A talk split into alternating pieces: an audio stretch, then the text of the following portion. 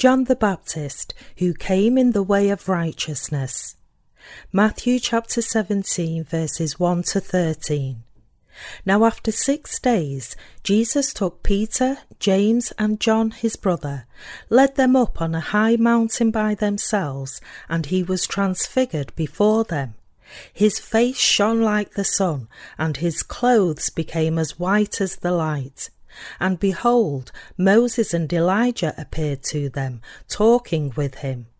Then Peter answered and said to Jesus, Lord, it is good for us to be here. If you wish, let us make here three tabernacles, one for you, one for Moses, and one for Elijah. While he was still speaking, behold, a bright cloud overshadowed them, and suddenly a voice came out of the cloud, saying, This is my beloved Son, in whom I am well pleased. Hear him. And when the disciples heard it, they fell on their faces and were greatly afraid. But Jesus came and touched them, and said, Arise, and do not be afraid. When they had lifted up their eyes, they saw no one but Jesus only. Now, as they came down from the mountain, Jesus commanded them, saying, Tell the vision to no one until the Son of Man is risen from the dead. And his disciples asked him, saying, Why then do the scribes say that Elijah must come first? Jesus answered and said to them, Indeed, Elijah is coming first, and will restore all things. But I say to you that Elijah has come already, and they did not know him, but did to him whatever they wished. Likewise, the Son of Man is also about to suffer at their hands. Then the disciples understood that he spoke to them of John the Baptist. Today's scripture passage comes from Matthew chapter 17, verses 1 to 13. Here it is said that Jesus took three of his disciples, Peter, James, and John, and led them to a high mountain. Something stunning happened there. Moses and Elijah had descended from heaven, and Jesus' garments turned blindingly white, and his image was completely transformed as well. Jesus talked with Moses and Elijah. When Peter saw this, he said dreamingly, Let us make three tabernacles, one for you, one for Moses, and one for Elijah. We'd like to build three tabernacles and live beside you. Then a cloud covered the sky, and a voice spoke from the cloud, This is my beloved Son, in whom I am well pleased. Hear him. Peter, James, and his brother John had climbed a mountain with Jesus, and when they reached the summit, Jesus was transfigured all of a sudden, and Elijah and Moses came down to talk with him. Then the sky was covered by a cloud, and a voice said, This is my beloved Son, in whom I am well pleased. Hear him. You can imagine what a mysterious scene it must have been. Why did Jesus then show the disciples such a scene? Jesus had let them see him talk with Elijah and Moses, but what is the significance of this event? Verse 2 says here, He was transfigured before them. His face shone like the sun, and his clothes became as white as the light.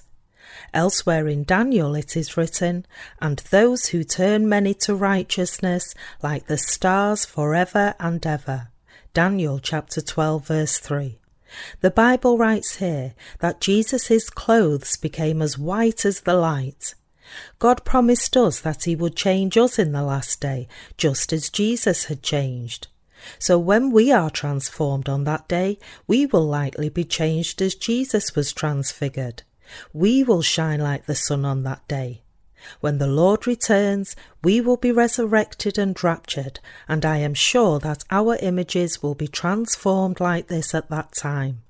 That is why Jesus had taken his disciples to the mountain and shown these things to them. After showing these things to his disciples on the mountain, Jesus spoke to them on the way down from the mountain as written in verse 9. Now, as they came down from the mountain, Jesus commanded them, saying, Tell the vision to no one until the Son of Man is risen from the dead.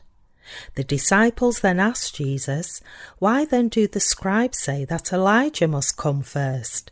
The Bible then continues on to say, Jesus answered and said to them, Indeed, Elijah is coming first and will restore all things. But I say to you that Elijah has come already, and they did not know him, but did to him whatever they wished. Likewise, the Son of Man is also about to suffer at their hands. Then the disciples understood that he spoke to them of John the Baptist. The disciples were wondering in their minds, Lord, everything from the Scriptures is to be completed with your baptism, crucifixion, and resurrection. But then why do the scribes say that Elijah must come first? The scriptures were written from long ago, and the Masoretic scribes were claiming, for our Lord to complete the prophecy of the Old Testament, Elijah must come beforehand. They had argued that only when Elijah came would the salvation of mankind be fulfilled and everything that God had promised be restored. The restoration of all things refers to the fact that by sending the Saviour, God would deliver the descendants of Adam who were driven out of the Garden of Eden for sin, and thus make them his children once again. In other words, the disciples were saying to Jesus, The scribes say that Elijah must come first for this salvation to be fulfilled, for everything that you spoke to be completely restored, for the Garden of Eden to be restored, and for us to be saved from our sins and restored back to God's people. Who then is Elijah? Jesus answered them by saying, I say to you that Elijah has come already, and they did not know him, but did to him whatever they wished. In other words, God had already sent Elijah, but people had not believed in him on their own. Jesus then added, Likewise, the Son of Man is also about to suffer at their hands, indicating that just as John the Baptist had suffered a lot on this earth, so would Jesus also suffer. When his disciples heard this, they finally realized, Oh, so John the Baptist is Elijah. Verse 13 says, Then the disciples understood that he spoke to them of John the Baptist. John the Baptist is the Elijah whom God had promised to send in the book of Malachi in the Old Testament. Let's then turn to Malachi. In the very last chapter of the Old Testament, just before Matthew, it's written in Malachi chapter 4, verses 1 to 3. For behold, the day is coming, burning like an oven, and all the proud, yes, all who do wickedly, will be stubble. And the day which is coming shall burn them up, says the Lord of hosts, that will leave them neither root nor branch. But to you who fear my name, the Sun of Righteousness shall arise with healing in his wings, and you shall go out and grow fat like stall fed calves. You shall trample the wicked, for they shall be ashes under the soles of your feet on the day that I do this, says the Lord of hosts. He then continued on to say in Malachi chapter 4, verses 4 to 6 Remember the law of Moses my servant, which I commanded him in Horeb for all Israel, with the statutes and judgments. Behold, I will send you Elijah the prophet before the coming of the great and dreadful day of the Lord, and he will turn the hearts of the fathers to the children, and the hearts of the children to their fathers, lest I come and strike the earth with a curse. God had promised that he would send his servant prophet Elijah before he himself was to come to this world. He said that Elijah would turn the hearts of the fathers to the children and the hearts of the children to their fathers. This is exactly what the high priest is supposed to do. It's the high priest's duty to change God's heart by offering sacrifices to him. God's wrath is provoked when his people commit sin before him, and it is the high priest's job to change this angry heart of God to a merciful heart. In other words, it's the high priest who fulfills this mediator's role to change God's heart to have mercy on this people. It is also his duty to turn the hearts of the people who had left God back to him. These are the very duties of the high priest who offers sacrifices to God on behalf of his people.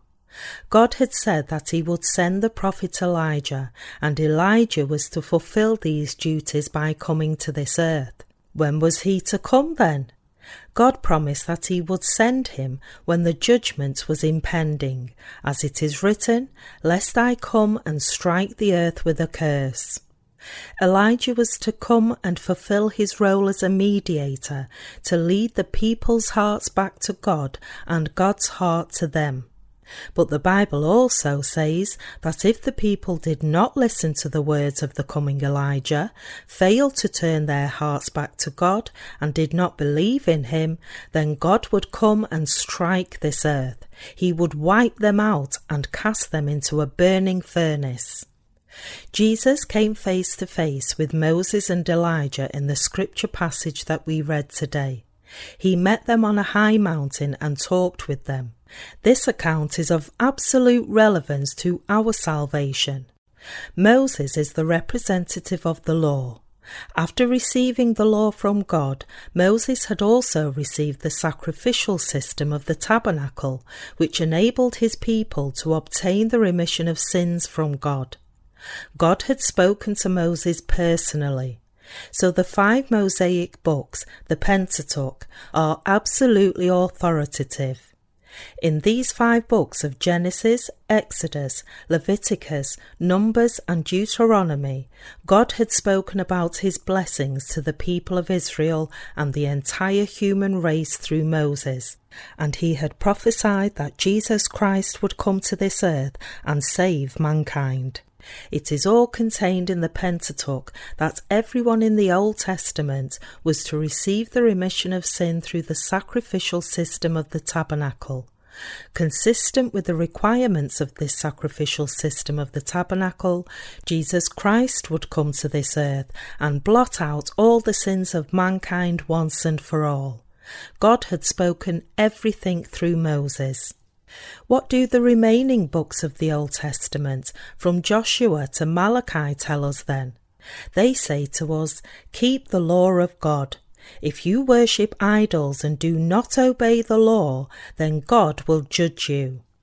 From the book of Joshua and on, the Old Testament is all about the cycle of sin and repentance that the people of Israel went through, recording how they were stricken for failing to keep the law, how they repented, and how they fell into sin again. As such, it's the Pentateuch that constitutes the absolute foundation of salvation. You can then probably understand now why Jesus went up to a mountain and summoned Moses and Elijah down to talk with them. Elijah was a servant of God who had led the idolatrous people of Israel back to the Lord, testifying to them, God is the real God. Jehovah God is the true God. However, the Elijah prophesied in the book of Malachi, who was to come before the Lord to prepare his way, refers to none other than John the Baptist, whom Jesus bore witness as the greatest of all those born of women. Matthew chapter 11 verse 11. Jesus said in Matthew chapter 11 verse 14, If you are willing to receive it, he is Elijah who is to come. And he also said in Matthew chapter 11, verse 11 to 12, Assuredly I say to you, among those born of women, there has not risen one greater than John the Baptist, but he who is least in the kingdom of heaven is greater than he. And from the days of John the Baptist until now, the kingdom of heaven suffers violence, and the violent take it by force. Why does the kingdom of heaven suffer violence from the days of John the Baptist? That's because all the sins of mankind were passed on to Jesus through the baptism that John the Baptist gave to Jesus. That is why those who believe that all their sins were passed on to Jesus through John the Baptist take heaven by force.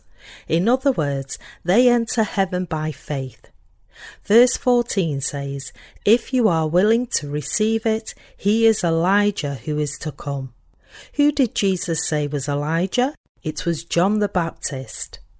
In other words, this Elijah is someone absolutely indispensable and necessary for our salvation, and he is none other than John the Baptist. Only when this Elijah came could everyone's sins be passed on to Jesus, thus making everyone sinless. In other words, John the Baptist, who was Elijah, led everyone back to the presence of God by baptizing Jesus and thereby passing all sins to him. As John the Baptist passed the people's sins to Jesus and thus offered sacrifice on their behalf, he had fulfilled all of his role as Elijah. Referring to John the Baptist, Luke chapter 1 verse 17 says, He will also go before him in the spirit and power of Elijah to turn the hearts of the fathers to the children and the disobedient to the wisdom of the just, to make ready a people prepared for the Lord. That's what Zechariah, John the Baptist's father, had prophesied before John was born. The completion of our salvation is the fulfillment of all the law and the statutes of the sacrificial system that God had spoken through Moses. By sending Jesus Christ, his Son, to this earth, God the Father has saved us who were all destined to hell for our failure to keep the law. When Jesus came to this earth, he accepted all the sins of mankind by being baptized by John the Baptist, and having thus shouldered all the sins of the world, Jesus went to the cross and was crucified to death, thus saving us all. That is how we have received our salvation. And that is why Jesus, Moses, and Elijah are indispensable to your salvation and mine. They are absolutely essential for the completion of salvation, that is, for the restoration of the proper relationship with God. That is why Jesus had called Elijah and Moses and talked with them. The disciples had asked Jesus, saying, The scribes say that for everything to be restored, Elijah must come first. What do you say then? So Jesus said to them, Elijah has already come, but they did not believe him, and instead treated him in whatever way they wanted. He is none other than John the Baptist who had baptized me. People had failed to recognize John the Baptist and did not believe in what he had done for them. Matthew chapter 21, verses 23 to 27, continues on to say the following about John the Baptist. Now, when he came into the temple, the chief priests and the elders of the people confronted him as he was teaching, and said, By what authority are you doing these things? And who gave you this authority? But Jesus answered and said to them, I also will ask you one thing, which if you tell me, I likewise will tell you by what authority I do these things. The baptism of John, where was it from? From heaven or from men? And they reasoned among themselves, saying, If we say from heaven, he will say to us, Why then did you not believe him? But if we say from men, we fear the multitude, for all count John as a prophet. So they answered Jesus and said, We do not know. And he said to them, Neither will I tell you by what authority I do these things. At that time, Jesus had come into the temple and was teaching the people there. The chief priests, the scribes, and the elders of the time then came out to confront Jesus and rejected his teaching. They rebuked him harshly, saying, By what authority are you teaching people inside God's temple? Who has given you such authority? In Israel, except for teachers of the law called rabbis, no one else could dare teach inside the temple. That's why they were challenging Jesus, asking, From whom have you received this authority? Was it from the chief priests? From the elders? If not, then you are teaching on your own authority. Who has given you such authority? However, instead of answering them directly, Jesus said, I have a question for you as well. If you answer my question, then I will also answer your question. Then Jesus asked the chief priests and the elders, From whom did the baptism of John come? Is it from heaven or from men? John gave his baptism to people, and he also baptized me. Was this baptism then from the authority that you yourselves had granted? Did you give him this authority? Or was it God who gave him this authority? Who permitted this? Did it come from heaven, or did you yourselves authorize it? The scribes knew that if they answered it was from heaven, Jesus would then say to them, Why did you not believe in the work of John the Baptist then? On the other hand, if they said it's from men, then this would be akin to denying that John the Baptist was a servant of God, in which case the crowd would stone them. So in their fear, they just said, We do not know. They answered like this because all the people of Israel at that time knew and believed that John was the servant of God. So Jesus said to the scribes, Then neither is it necessary for me to tell you by what authority I am speaking to the people. Jesus then used another example, saying, But what do you think? A man had two sons, and he came to the first and said, Son, go work today in my vineyard. He answered and said, I will not. But afterwards he regretted it and went. Then he came to the second and said likewise, and he answered and said, I go, sir, but he did not go. Which of the two did the will of his father? They said to him, The first. Matthew chapter 21, verses 28 to 31. Jesus then rebuked them, saying, Assuredly I say to you that tax collectors and harlots enter the kingdom of God before you. For John came to you in the way of righteousness, and you did not believe him, but tax collectors and harlots believed him. And when you saw it, you did not afterward relent and believe him. Matthew chapter 21, verse 31 to 32. Like this, Jesus bore witness of John, saying to the scribes and the chief priests that tax collectors and harlots will enter the kingdom of heaven before them, for these people believed in John, while the chief priests and the elders did not believe in him, even though John had come in the way of righteousness. What did Jesus say here? He said, John came to you in the way of righteousness. This means that John the Baptist came for the righteous work that would justify mankind. He was sent to this earth for the work that would make it possible for mankind to receive the remission of their sins, and he fulfilled this work by baptizing people and Jesus. Yet, despite this, the Jewish leaders at that time did not believe that God the Father had sent John the Baptist to fulfill this work of blotting out everyone's sins, nor did they believe in his baptism. That's why Jesus was rebuking them. Moreover, Jesus also told them, Even tax collectors and harlots will enter the kingdom of heaven before you.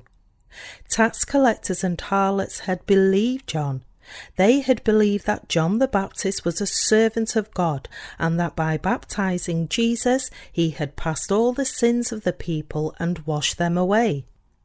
What is the significance of John's baptism?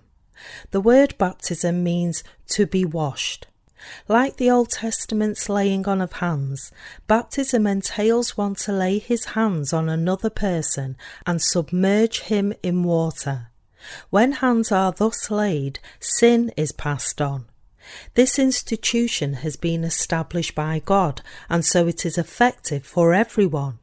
If you let a demon possessed person lay his hands on your head, his demon would pass on to you. When someone tries to speak in tongues, another person who speaks in tongues out of demon possession would lay his hands on the other person's head and pray. Then the demon would pass on to that person, and the one who just received the laying on of hands would also start to speak in tongues from demon possession. If one listens to sermons preached by a demon possessed person, it's highly probable that he would start speaking in tongues as well. Such people would throw themselves into a seizure all of a sudden, speaking in tongues feverishly, rolling around the floor, and raising all kinds of racket. That's all because demons would have entered them.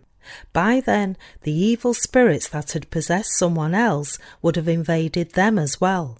Like this, the laying on of hands means to transfer. My fellow believers, the word baptism means first of all the washing of our sins. Calling everyone to be baptized, John had said, Wash away your sins, you must be washed from your sins. To the people of Israel, John the Baptist gave the baptism of repentance that made them receive the remission of their sins. Mark chapter 1 verse 4. But he also baptized Jesus, and this particular baptism was the baptism that passed all the sins of mankind to Jesus. The baptism that Jesus received from John the Baptist was the baptism that washed away everyone's sins. That's why baptism means to be washed, to be buried, and to be passed on. My fellow believers, what had to be done for our sins to be washed away? For our sins to be washed away, it was absolutely indispensable for John the Baptist to lay his hands on Jesus and pass all the sins of the entire human race to him. What then had to happen once our sins were passed on to Jesus? Since Jesus accepted all our sins, he had to die and be buried in the ground. That is why Jesus, after shouldering all the sins of mankind by being baptized, went to the cross as the Lamb of God and died in our place. And that is why Jesus was buried.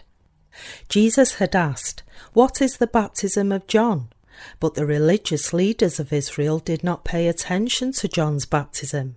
So Jesus said to them, John came to this earth in the way of righteousness, and while tax collectors and harlots believed him, you did not repent and believe him even as you saw him. You will go straight to hell. Just as it's written in Malachi, on the last day you will be cast into the middle of a burning furnace, placed in the midst of extreme wrath. God was to send the prophet Elijah, and he was to turn the hearts of the father to their children, that is, the heart of God to his children. How? It would be by sending John the Baptist, the representative of mankind and the greatest of all those born of women. By baptizing Jesus, the Son of God and our Saviour, John the Baptist passed all our sins to Christ. Through this, John redirected God's wrath that was reserved for us to Jesus Christ, his Son, instead, and made it possible for all of us who could not approach God because of our sins to boldly come before his presence by believing in this truth by believing in this gospel of the water and the Spirit, that John the Baptist passed all the sins of the world to Jesus by baptizing him, and that Jesus shouldered all these sins and was condemned for them on the cross, mankind is now able to come to stand before God. God had made John the Baptist fulfill his role as the man responsible for Jesus' baptism, so that God would have mercy on all those who believe in Jesus Christ and in the ministry of John the Baptist and take them in as his own children. In other words, John the Baptist played a mediating role. It is written, He will turn the hearts of the fathers to the children. As the last priest of the Old Testament, John the Baptist completely fulfilled this role as mediator. God had established the institution of the sacrificial system and made it known to the people of Israel through Moses. So all the Israelites offered their sacrifices to God based on the principle of representation. And here was John the Baptist, who fulfilled his duties as their last high priest. He is the representative of mankind, the greatest of all those born of women. Jesus said that heaven suffered violence from the days of John the Baptist. This means that John the Baptist is the last high priest of the Old Testament who fulfilled the crucial role of passing all the sins of the world onto the Lamb of God to open the gate of heaven. God had promised to send Elijah, and this Elijah is none other than John the Baptist. God had said that Elijah would turn the hearts of the fathers to the children and the hearts of the children to the fathers. John the Baptist offered the eternal sacrifice on our behalf. In the Old Testament, the people of Israel had brought their sacrificial animals, and the high priest had sacrificed them on their behalf. But now this sacrifice was changed.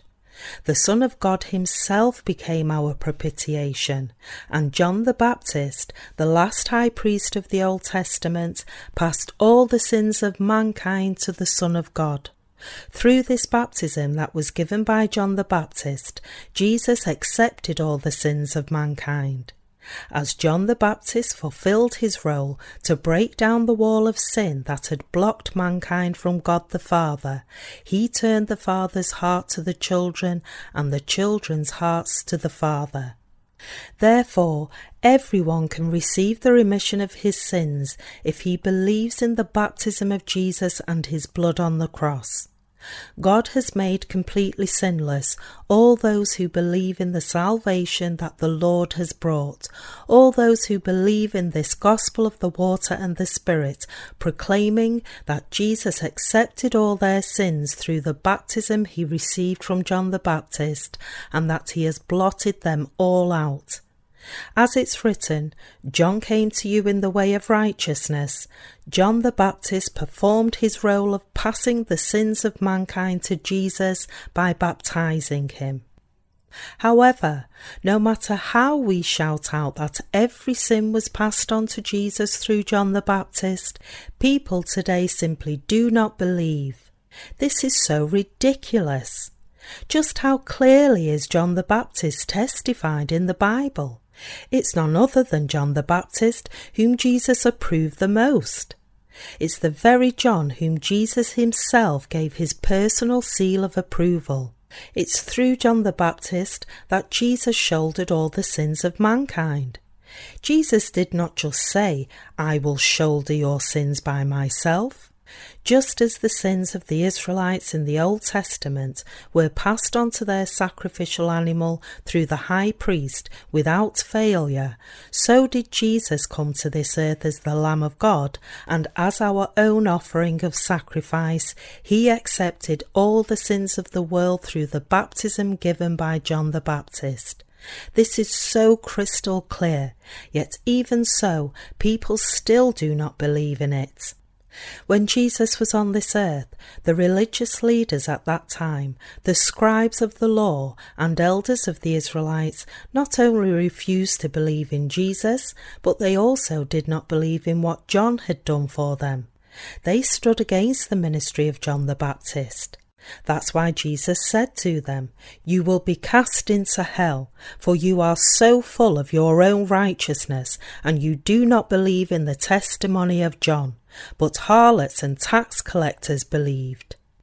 In other words, harlots and tax collectors were saved first by God because they believed in the gospel of the water and the Spirit. Even today, however, most Christians still do not believe in this gospel.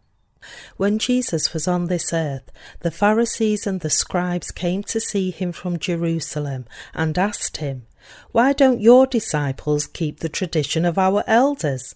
Why do they eat without even washing their hands beforehand? They condemned the disciples just because they ate without washing their hands.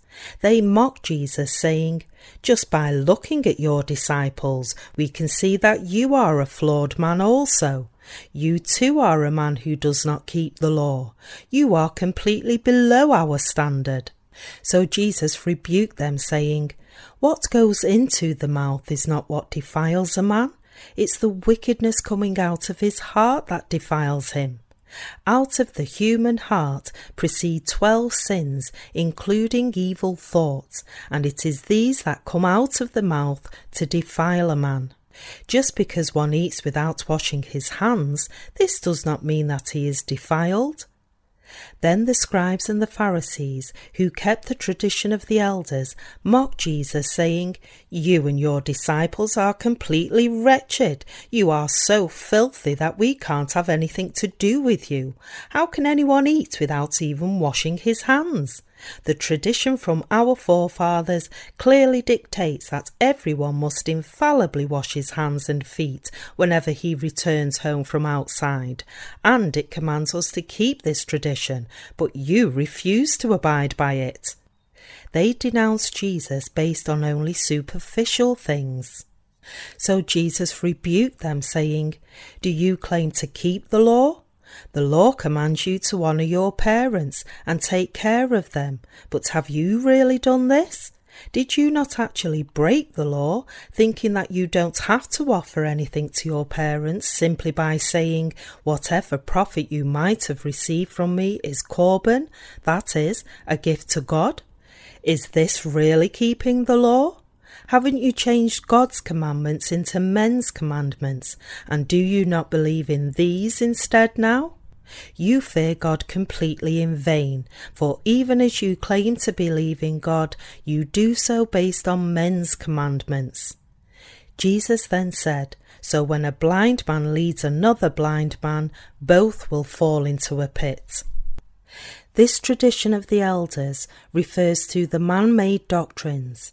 Even today, many Christians say, make sure to attend a big church. Ensure that the church you are about to attend is registered under the Ministry of Culture and Tourism and be sure to attend a church whose doctrines are clearly established. In short, you should attend a church that belongs to a large denomination and is recognized by secular people as well. You should be taught at such a church and believe in the word according to how it teaches. It is all in vain to believe in God and fear Him based on such commandments of men. No matter who may be teaching what, can it even compare to a single phrase that God spoke? Human teachings are completely useless. Yet today's Christian leaders go through a long litany listing of who said what, saying to the congregation, Calvin said this, Luther said that, Livingstone said this, Abraham Kuyper said that, Hegel and Kant said this, while Confucius, Mencius, and Socrates said that.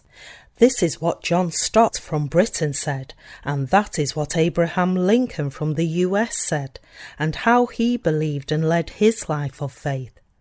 It's all completely in vain to teach like this, learn like this, and walk like this. What's most important is what the Bible actually says. What the Word of God says in both Testaments is what's really important. Jesus said that John the Baptist was Elijah to come, and that he was the greatest of all those born of women. When God Himself says that John the Baptist passed all our sins to Jesus by baptizing him, and that this is what is entailed by the sacrificial system, then we ought to believe so and teach accordingly. This is what is meant by listening to and believing in the commandments of God and His Word, and it is by believing in this Word of God that we are saved. It's absolutely imperative for us to listen to God closely according to this Word. That is the way to fear God. There is nothing more foolish than expounding only on doctrines without even knowing the Word of God properly. Did John Calvin from France know the gospel of the water and the spirit, the word of God? France is where this theological giant was born, yet the gospel of the water and the spirit is entering France now.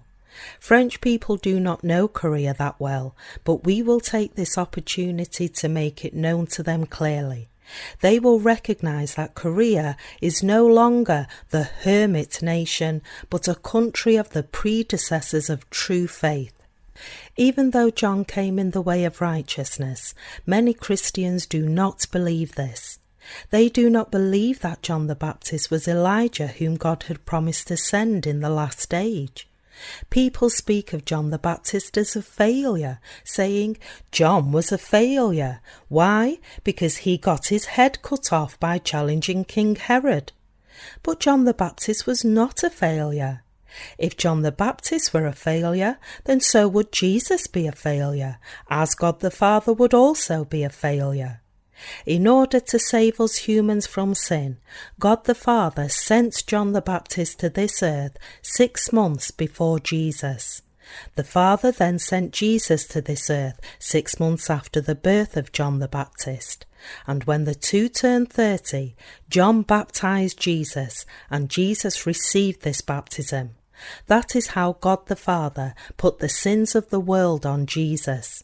Given this, had John the Baptist failed, then so would Jesus' ministry of salvation have failed, and God the Father who had sent them would also have failed. Through Moses in the Old Testament, God spoke of the law to mankind that had fallen into sin, the sacrificial system that blotted out sin, and the 613 statutes and commandments that mankind had to keep. Everything was contained in the law, from the sacrificial system to the law of salvation and the law of judgment. God had promised to send Elijah, and just as he had promised, he sent Elijah. Six months after sending Elijah, God sent Jesus to this earth, and through Elijah, he passed all the sins of mankind to Jesus. Jesus accepted all the sins of mankind through Elijah. Elijah passed all the sins of mankind to Jesus. Jesus said, It is thus fitting for us to fulfill all righteousness. It is proper to thus make everyone sinless and to save all the people of this world from all their sins. Since Jesus accepted the sins of the world through John the Baptist by being baptized, and since John the Baptist passed these sins of the world to Jesus, it is through John the Baptist, who was Elijah to come, and Jesus, who became the Lamb of sacrifice, that God has blotted out all the sins of mankind. Yet despite this, people still do not believe in this fact. Even in the age of the New Testament, there were many who did not recognize John the Baptist and therefore were unable to be saved. Have you heard about the emails we got from a certain missionary in Africa? When this missionary first read one of our books, he reacted adversely. He said to us, This book says that John the Baptist passed my sins to Jesus, but the claim is too grandiose for me to accept. I cannot agree with the content of this book. He might have been a very impatient man, because he had sent this first letter indicating his disapproval even without finishing the whole book and then a few days later he wrote to us again saying, I have holy news to share. He had actually not finished reading the book when he wrote to us the first time. After reading our book just a little and browsing through the first part, he had told us, I can't agree with this. But now that he read more, he came to truly understand what this book was all about. So after reading some more, he sent us another letter saying, I would like to share a very holy news with you. I too agree with your position on the baptism of Jesus, that God passed our sins to him through John the Baptist, and my sins were also passed on. I now have no sin. Many people abroad are now agreeing with us like this. They are confessing that even though they had believed in Jesus for a long time, it was the first time that they heard such a gospel. I had outright written in my book, except for the writings of the disciples of Jesus, this is the first book in the entire world that contains the gospel of the water and the Spirit. These people do not object on this issue. They are agreeing with their silence. And even at this moment, many people are confessing after reading our books, I have never read such a book like this in Christianity. They admit that John the Baptist passed the sins of the world to Jesus. They accept into their hearts that Jesus accepted the sins of the world through John the Baptist. They accept all this even after reading just one book. At first, as this gospel word is too unfamiliar to them, they may think that it is exaggerated. But what happens later on when the gospel is explained based on the Bible? They come to accept it. So, right now, countless foreigners are being born again. Even at this moment, new believers are being born.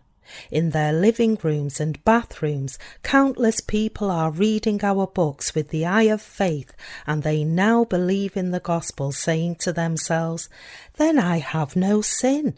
It's exactly as the Bible says. Then they write to us, I would like to share a great news with you. I agree that Jesus shouldered all my sins by being baptized.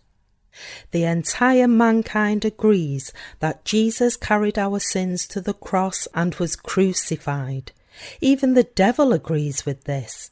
Yet some people still attack me, saying, How come Pastor Young only knows about this? Why does he alone talk about it all the time? How come only he can find such things in the Bible? Does he really have to find only these things? I don't have to find them. All I do is just read the Bible. When the whole Bible speaks of this salvation, isn't it inevitable for me to see the salvation, even if I were not trying to find it? When I begin to read the Bible, I read a lot. I read until I am so full.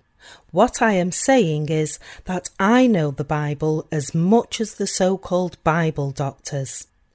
Everyone all over the world who believes in God will come to believe in the baptism of righteousness that John gave to Jesus, the way of righteousness, for this path is all too clear. This is what the Bible speaks of, and it was prophesied in the Old Testament.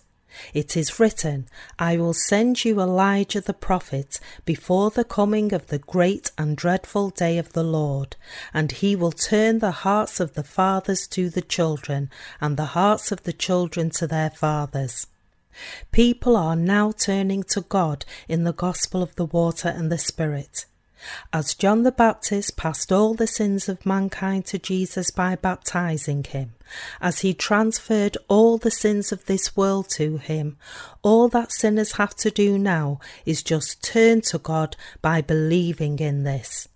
Didn't we also turn to God? Didn't we say that we believed? Of course we did.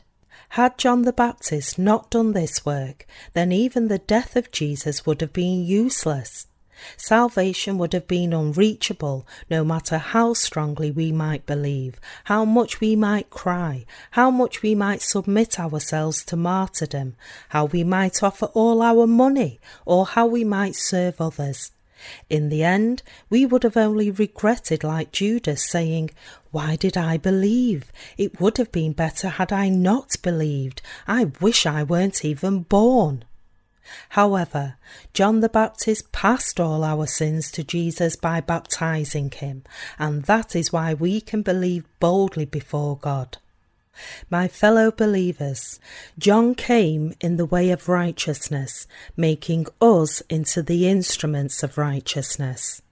Jesus accepted all their sins by being baptized so that people may receive the remission of their sins. By receiving this baptism from John, Jesus blotted out all the sins of the world. Jesus took upon the sins of the world, was crucified to death, and saved us. If the word says that this is the case, then we should all believe so. Jesus summoned Moses and Elijah, and he talked with them. Although it's not written in the Bible exactly what they talked about, it is clear that the three spoke with each other. Moses here represents the law. What about Elijah then? He represents the high priest. He is the greatest priest of all those born of women. That is, he is the representative. The Bible often mentions the earth. The earth refers to people's hearts. It refers to their spirits. What does the last verse say in Malachi? It says, Lest I come and strike the earth with a curse. This means that God would pour his wrath on all those who do not believe in the truth of salvation. You may wonder why I am saying this again when you all believe already. But I am saying this again because there still are many who do not believe. Everything is not over with you just receiving the remission of your sins, but there still are way too many souls that we must take as our responsibility. The entire human race must believe in this. There have been many people who began believing in this recently. I will continue to publish our gospel newspaper no matter how high the price of paper may go up. I am sure that many who come across our newspaper by chance will somehow read it piece by piece and flock to our church saying, Someone here, please lead me. I want to come here and listen to the word. I had no idea that there was such a word in the Bible. A while ago, our saints at Daejeon Church visited a woman running a beauty salon and gave her our newspaper. After this hairdresser finished reading our newspaper, she left it on top of the coffee table at the shop. One of her clients read our newspaper while waiting for her turn, and then said to the hairdresser, Do you know where this church is? Can you lead me to this place where such amazing word is preached? I've been a Christian for a long time, but my sins still have not disappeared. Would you please lead me to this church? So, as she was able to reach us by phone, the pastor of Daejeon Church preached the gospel to her, and upon hearing it, she received the remission of her sins. My fellow believers, the Word of God will never disappear. It will remain exactly as it is forever. The most precious news in this world is this word proclaiming that John passed our sins to Jesus by baptizing him, that Jesus shouldered all the sins of the world and carried them to the cross, that he died on it and rose from the dead again, and that he has thereby saved us all. This is the most beautiful news and the most joyful news. It has an amazing power like dynamite, and it is a music that's more beautiful than any other music. Do you believe so, my fellow believers? Or are you by any chance bored that I am repeating the same words time after time? My sermons used to be even longer than this. When they were really long, they lasted up to three hours. I am actually being very considerate these days. If I were to preach everything on my mind, I would have to speak for three or four hours. So compared to the past, nowadays my sermons are quite moderate. My fellow believers, you can preach this truth of the water and the Spirit only if you know it yourself. Have you preached the gospel before? When you try to preach the gospel, do you not find yourself at a loss for words? Only when you listen to the Word of God in all its detail and confirm it and know it in all its elaborateness can you then preach the gospel concretely whenever anyone challenges you with the Word, make him surrender and save his soul. Would you rather be saved alone and just keep the knowledge of the truth all to yourself? If I had done so, I would have stopped serving the gospel long ago when I first received the remission of my sins. If I had quit serving the gospel after receiving it, then by now I would probably have become the director at the large prayer centre that my foster mother had led. It's then probable that some of you would have come to my prayer centre to pray. Welcome. What brings you here? I've come to pray. Go to that room to pray then. You can use that room. You would then cry your eyeballs out in that room and put yourself through a great deal of suffering trying to fast. People who visit a prayer centre often want its director to lay his hands on them. Those who run prayer centres usually demand a lot of offering just for laying their hands once. They make tons of money. But if I had kept my mouth shut rather than preaching this gospel, then wouldn't you all be heading toward hell now? If I had not done this work, then God would have made someone else do it, for he has the power to turn even this stone into a descendant of Abraham. However, I cannot resist the will of God, and that is why I am preaching the gospel of the water and the Spirit. This is the reason why I keep preaching the gospel of the water and the Spirit to you, time after time.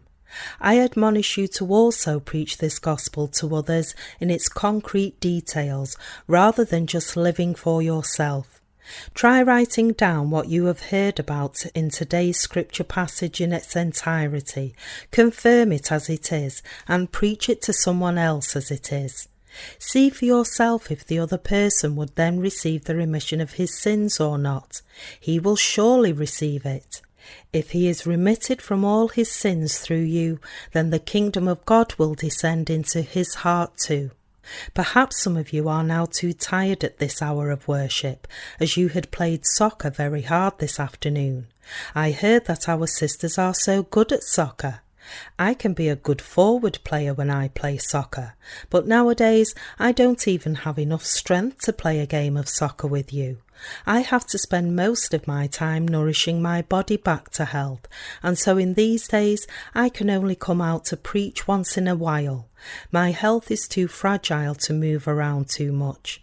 Considering how my health has been so poor lately, I am thankful just to be able to stand before you and preach the word. Indeed, God has made what's impossible possible. My fellow believers, shouldn't every human being in this world believe in what John the Baptist testified? Why do people not believe this, even though the Bible makes it clear that John had come in the way of righteousness? Everyone should believe in John's testimony and ministry. The gospel of the water and the Spirit that John the Baptist fulfilled together with Jesus is the way of salvation that everyone throughout the whole world must believe. John the Baptist came in the way of righteousness and passed all the sins of the world to Jesus by baptizing him. And by thus accepting these sins of the world and dying on the cross, Jesus has saved all of us from our sins. Everyone must believe in this salvation and in this path to the kingdom of heaven. You and I alike, all of us must reach salvation by faith. Everyone who believes in Jesus must believe in all this without exception. Salvation cannot be reached just by believing in the cross alone. It's an absolute must to believe in the gospel of the water and the Spirit. That is what I would like to share with you all. How about you then? Do you believe in this gospel? You may have heard this word hundreds and thousands of times, but if you still do not cherish this gospel, then you should be ashamed of yourself before God. When Jesus himself approves this gospel of the water and the Spirit, how could we not cherish it? My fellow believers, I ask you all to cherish this gospel. You must keep it faithfully, and you must believe in it with your heart.